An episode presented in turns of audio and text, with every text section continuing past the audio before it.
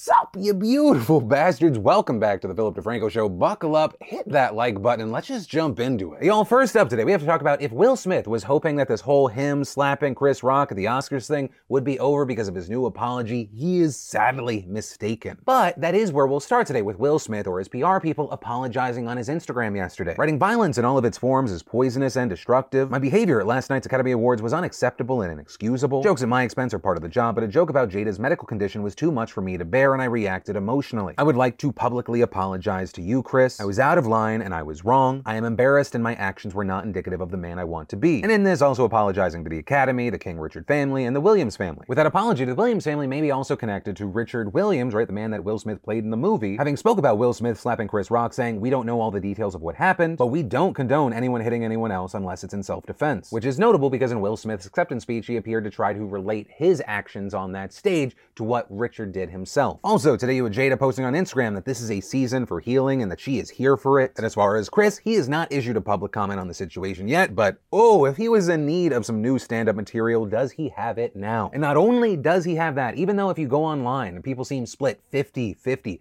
most comedians other than Tiffany Haddish have Chris Rock's back right now. Because, like I said, if Will Smith's goal was for people to Keep my wife's name out your mouth. What he actually appears to have done is give the comedy community a green light. With some comedians like Tom Segura just throwing fucking haymakers right out the gate, tweeting, fuck Will Smith's candy ass smacking a dude four inches shorter and 50 pounds lighter. He's just in his feelings because his bald headed bitch been fucking around on him for years and he takes it. We all know who he wishes he could slap, hashtag cuck Will. With other comedians like Chris DiStefano making kind of impromptu videos from their car saying, I am 100% on Chris Rock's side. I mean, really, you're to slap a guy over a freaking G.I. Jane joke? I don't care what happened in your life before this, or he's been making fun of Will Smith and Jada Pinkett Smith's relationship for a long time. It's like, yeah, because it's toxic. You can obviously see it's toxic. I mean, she publicly says she cheats on you all the time, and Will Smith's obviously in the closet gay, which is fine. Just come out, be free, be open, be gay, be happy. with some like James Corden coming to Chris Rock's defense in a more calm way. Seriously, though, I, I, I applaud Chris Rock for recovering, keeping the show moving. Uh, it was an incredibly uh, dignified uh, response. I'll say this Will Smith can't take a joke, Chris Rock can take a punch. With comedians like George Wallace laying it out simple, saying as Rock got hit, I got hit. We comedians, we felt the pain. You also had Joe Rogan speaking out, suggesting that Will's fame or stature should not have allowed him to get away with that slap. Also talking about what this means for other comedians moving forward. someone is so enormously famous and successful like Will Smith that they literally still allowed him to not just win the Academy Award, but also go up and accept it and give a speech after he assaulted a small comedian. Yeah, they should have ejected him. They should have ejected him from the show. hundred percent. A hundred percent. I agree with that. You don't just you can't just go smack a man in the face in front of the world and then go about business as usual.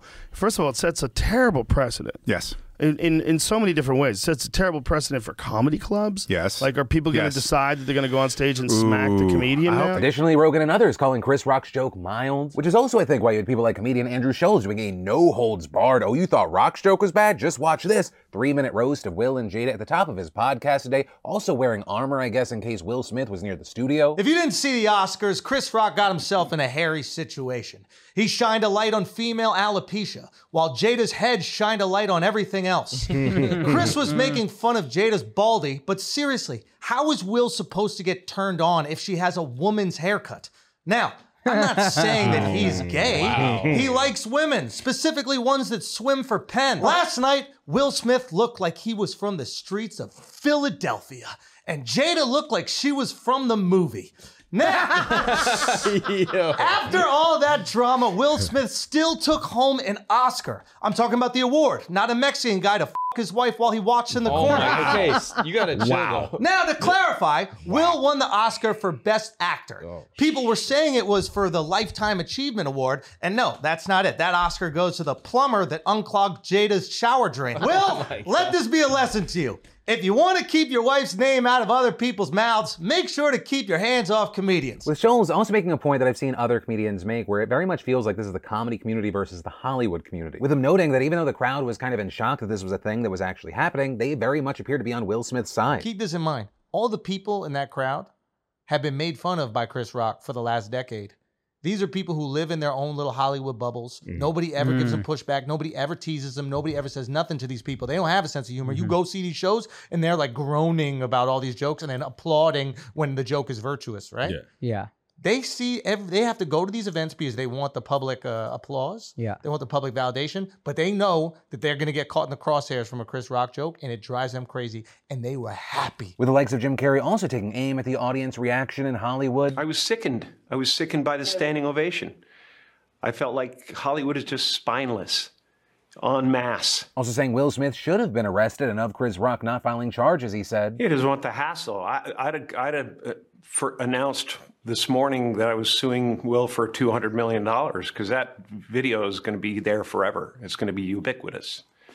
You know, that insult is going to last a very long time. But with all that said, in the meantime, you have people making jokes about Will Smith smacking the taste out of Chris Rock's mouth, Will also appears to have slapped some dollars into Chris Rock's wallet. Not only because I imagine this made me and many more people want to see, oh my god, what is Chris Rock's next special going to be? According to reports, the price for tickets to Chris Rock's next shows jumped from a minimum of $46 to $341. With Ticket Marketplace TickPick writing, we sold more tickets to see Chris Rock overnight than we did in the past month combined. Cause yeah, we want to know what you were thinking and what you stopped yourself from saying on that stage. As more and more people have noted, while yes, Chris Rock was frazzled, you there is a moment where you see himself hold back from just going in on the two. Also, as far as the Academy Awards taking this situation very seriously, they probably didn't mind that this year they got better ratings. I wonder why. Averaging 15.4 million viewers, so I'd love to see the numbers for the last hour after the slap. But that average is huge. It's a 56% increase from the roughly 10 million people watching last year. Though it is worth noting that these are early figures, so the number is probably higher. You know, there's this dumb part of me wondering, you know, you have the Academy Awards publicly saying, you know, we're taking this very seriously, but behind the scenes, do they go, maybe we create more situations where this is like a, a real Housewives reunion? Because their ratings have sucked for a little while now. Right? We talked about a 56% increase this year, but I mean, comparing that to 2020, where there were 23.6 million viewers, uh, in 2017, 33 million, these are garbage numbers. Right? This was still the second least watched Oscars since they began tracking viewers. But more people might tune in from the get go if at any point you could hear Stone Cold's music play. But ultimately, that is where we are with this situation right now. And with it, I want to pass the question off to you. One, what are your thoughts on the situation in general? Has that changed at all? And also, two, what do you think about the comedians now going in on Will and Jada? Are you loving it? Are you disgusted by it? Are you somewhere in between? Let me know what you're thinking and why. And then you probably wouldn't be hearing about yesterday's debate over Nebraska's school funding bill today if GOP State Senator Bruce Bostelman didn't pick out one peculiar issue to talk about. And Bruce, what, what was it again? It's called something called furries. That's right. And Bruce, what did you say those were? If you don't know what furries are, it's where school children dress up as animals, cats or dogs, during the school day. They meow and they bark, and they interact with their school, with the teachers and that in this fashion. And now schools are wanting to put litter boxes in the schools for these children to use. How is this sanitary? So to be clear immediately, that is not what furries are, and nobody is shitting in school litter boxes. Or just so we're all on the same page, furries are just people who identify or are interested in anthropomorphized animals, and some, though not most of them, dress in such costumes. So despite common media portrayals of it as a sexual fetish involving bestiality, and hey, some do engage with it that way, that is not the focus for a majority, with some comparing it to other fandoms in video games or comics that have erotic subcultures but are primarily non-sexual. And most furry activity consists of digital art, fiction, music, and even conventions similar to a Comic Con. But clearly, Bruce didn't know any of that when he continued his speech, saying, I even heard from one person here recently said that a that a that a student identified as a cat and wanted a litter box.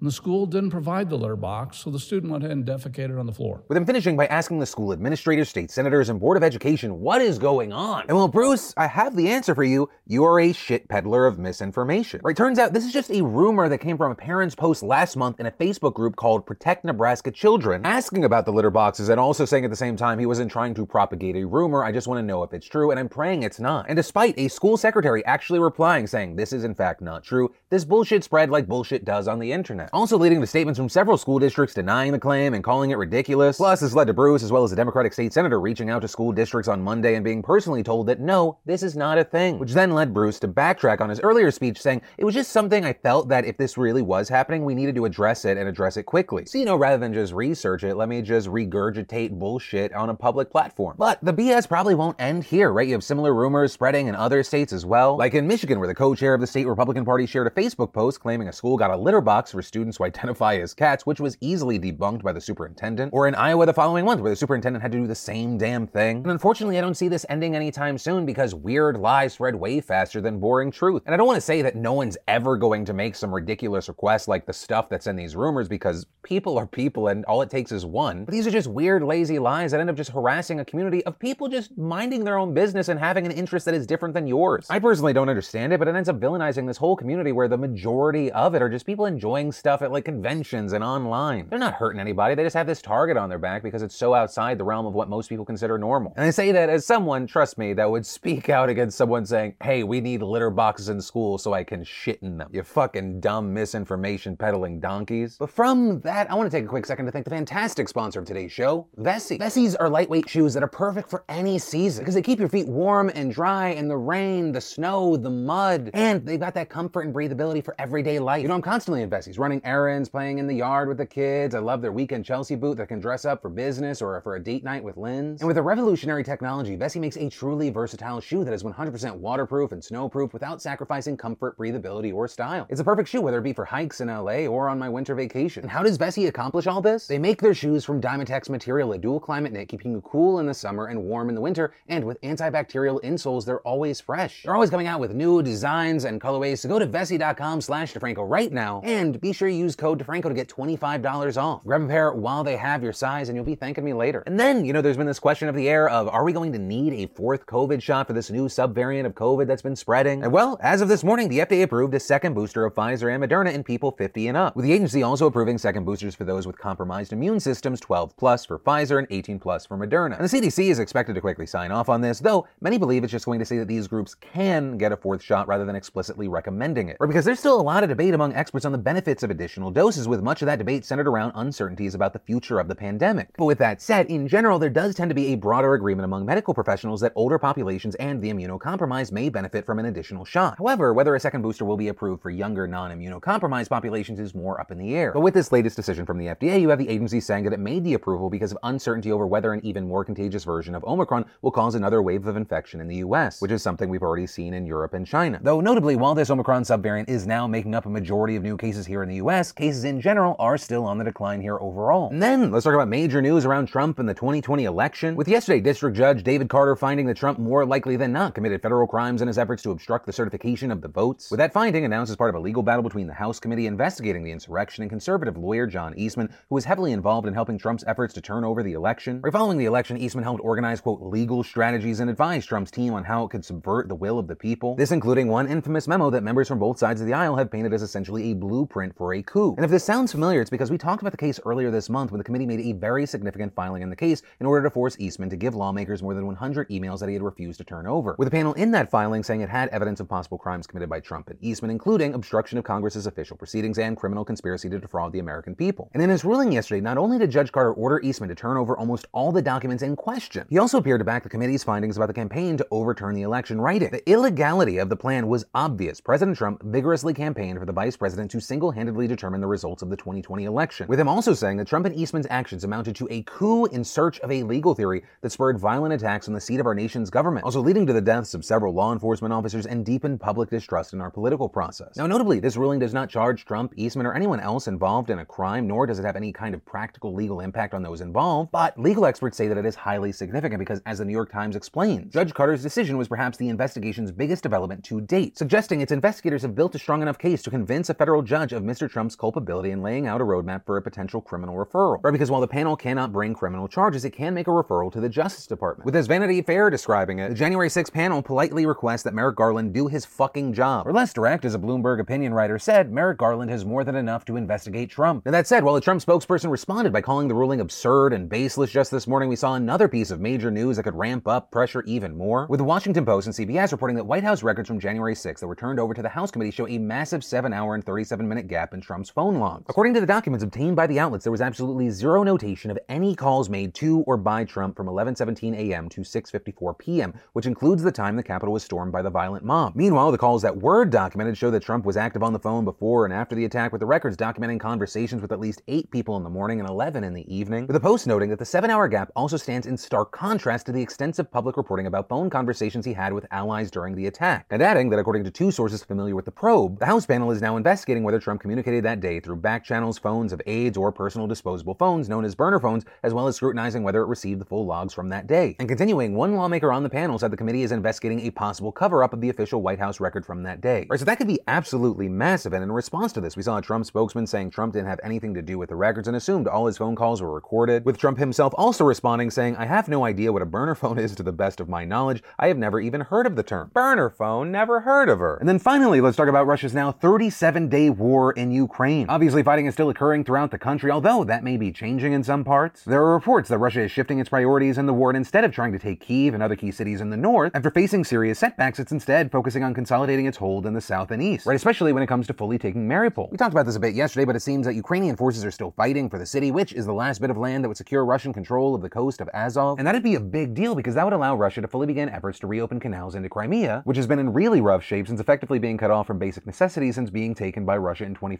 Either way, the decision to back off in the north likely made Russia's decision to say, as a sign of good faith, that it would heavily reduce attacks near Kiev amid ongoing negotiation. Though to be clear, this is the rhetoric coming out right now, and there are definitely still reports of shelling going on in the area, which is probably why we saw U.S. Secretary of State Antony Blinken saying, There is what Russia says and there's what Russia does. We're focused on the latter. And what Russia is doing is the continued brutalization of Ukraine and its people, and that continues as we speak. Negotiations also hit another possible hiccup after it was reported that some negotiators were seemingly poisoned, including Roman Abramovich, the former owner of the Chelsea Football Club, with their symptoms allegedly including red eyes, painful tearing that won't stop, and peeling skin on their faces and hands. With the alleged poisoning being blamed on Russian hardliners who were trying to sabotage the peace talks, but we really don't know right now. However, all of that doesn't seem to have derailed the talks as of yet because the two sides have continued to meet and even made some headway on how Ukrainian neutrality could look. In fact, according to one of Ukraine's negotiators, they said, We will not host foreign military bases on our territory as well as deploy military contingents on our territory, and we will not enter into military political alliances. However, they still understandably want security guarantees beyond just Russia's word and offered that certain NATO members could provide those guarantees. Ukraine is also intent on having Presidents Zelensky and Putin meet to discuss Crimea and the separatist regions in Donbass, with some reports showing that Russia indicated this is a real possibility, but others also had a different tone. Where there are reports out there claiming that when Putin was given a note from Zelensky about a meeting and some of the negotiation terms, he said, Tell him I will thrash them. So, you know, that sounds like a promising start to negotiations. But even if all those hurdles are overcome, there's still one last one to deal with a referendum. Zelensky has made it clear that a peace deal is not possible until Ukraine votes on it, and many Ukrainians may not want peace after being bombed for over a month, or if it includes losing Crimea or Donbass. Also, stepping back a bit, the world at large continues to apply pressure on Russia over its war. Yesterday, for example, we saw Japan say it would ban the export of luxury goods to Russia, this including things like vehicles, liquor, cosmetics, clothing, and a few other items. You also had Heineken and Carlsberg saying they were pulling out of Russia, so there are still efforts across the globe to restrict what goods Russians can get. Also, on the diplomatic front, it was just announced that dozens of Russian diplomats would be expelled from EU countries over concerns about espionage. We also saw today's negotiations possibly having positive effects on the markets. Oil prices dropped and the S&P saw a pretty dramatic spike. And while that's a positive, it's just slightly positive in a world of just horrible, horrible news on this situation. Because the most important thing to remember is that while we talk about all these different aspects of the war, at the end of the day, the main thing that's happening is Ukrainians are unnecessarily dying in a truly pointless war,